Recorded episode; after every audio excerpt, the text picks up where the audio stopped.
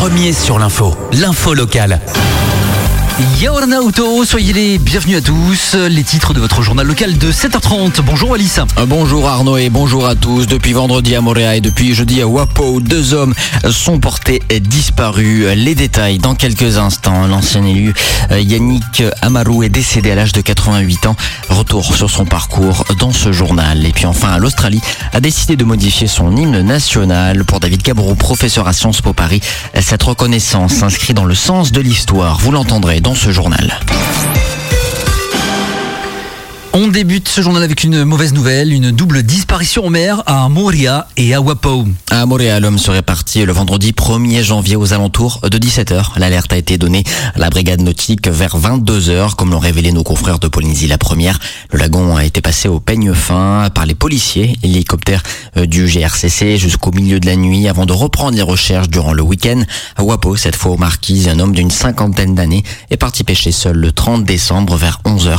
C'est la dernière fois qu'il a été aperçu. Ce sont six pompiers, deux gendarmes et quatre policiers municipaux qui sont partis ce week-end à sa recherche dans un large rayon. Une dernière euh, journée de recherche est prévue aujourd'hui euh, à Moréa. Toutefois, les, es- les efforts restent vains. Les recherches se sont arrêtées.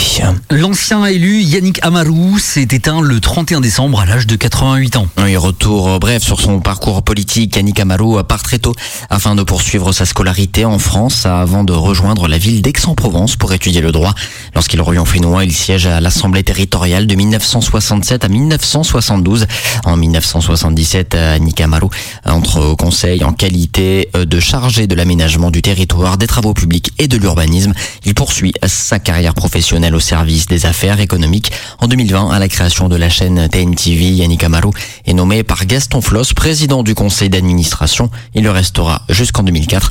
L'enterrement se fera au cimetière catholique de Mahina à la Pointe-Vénus mercredi.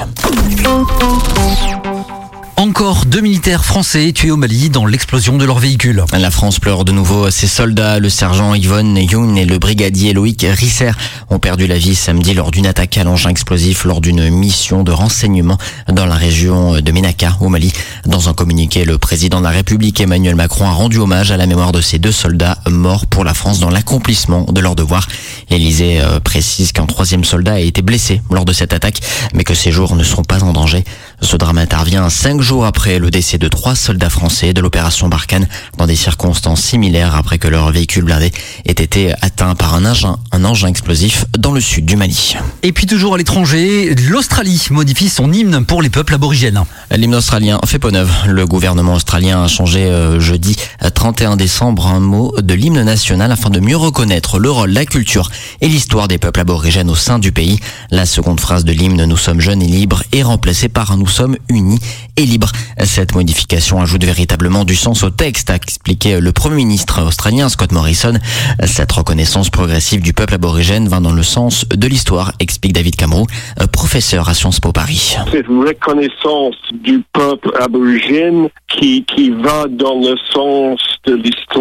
Ça veut dire que c'est une reconnaissance symbolique. L'Australie, c'est pas une nation qui a que n'a que deux siècles, à partir de 1000, euh, 1788, mais euh, c'est un pays euh, qui a une culture, la culture des aborigènes, ce qu'on appelle la First Nation, la Première Nation, qui a 50 000 à 60 000 ans. Donc c'est le plus ancien, en fait, culture du monde, parmi dans un pays, entre guillemets, le plus jeune. Un événement qui s'inscrit dans un contexte bien connu en Australie. Il y a plusieurs mois, des manifestations dans plusieurs villes australiennes ont demandé de mettre un terme au décès d'aborigènes lors d'interpellations euh, policières. Plus de 400 sont morts dans des conditions au cours des 30 dernières années. Il suffisait de regarder la réaction en, en Australie du mouvement de Black Lives Matter hein, aux États-Unis, la- la- la- l'assassinat, le meurtre de George Floyd, des répercussions partout dans le monde, y compris en France, mais, beaucoup en Australie. Et on a beaucoup parlé à ce moment-là du nombre d'aborigènes, par exemple, qui sont morts euh, incarcérés. Hein. C'est un nombre considérable. C'était aussi un révélateur où on a vu la jeunesse australienne, surtout, euh, monter au front pour dire mais le racisme, c'est pas euh, simplement américain. Le racisme, euh, il faut regarder, il faut balayer devant notre porte. Je rappelle que les aborigènes sont environ 500 000 en Australie et représentent 2% de la population. Et puis, à vos fourneaux, Papy Brioche nous fait découvrir l'univers de la boulangerie. Apprendre à fabriquer son pain, c'est ce que propose Papy Brioche, alias Bernard Morvan, à travers des cours pratiques et théoriques dans son atelier à Taravao. Objectif initier le plus de monde possible à cet art culinaire, mais aussi essayer de développer l'autonomie volontaire au Fénois.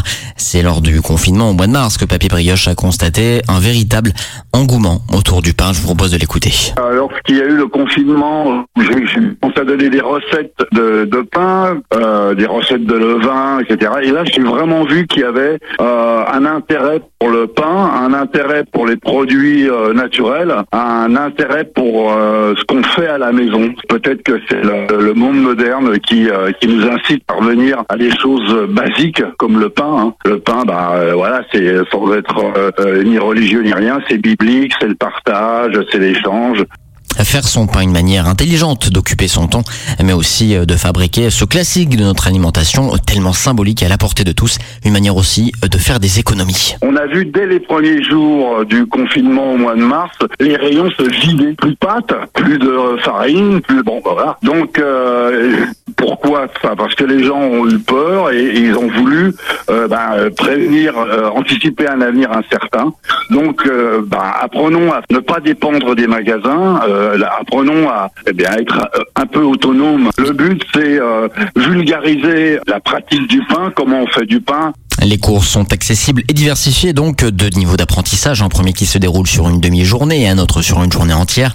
Euh, Pour le premier niveau, les participants auront la possibilité de se familiariser avec le vocabulaire de base et de réaliser des recettes également. Ensuite, un second niveau où les participants pourront confectionner leur propre levain. Euh, Contact Facebook au Fénois, les amours du pain. Merci beaucoup d'avoir suivi ce journal.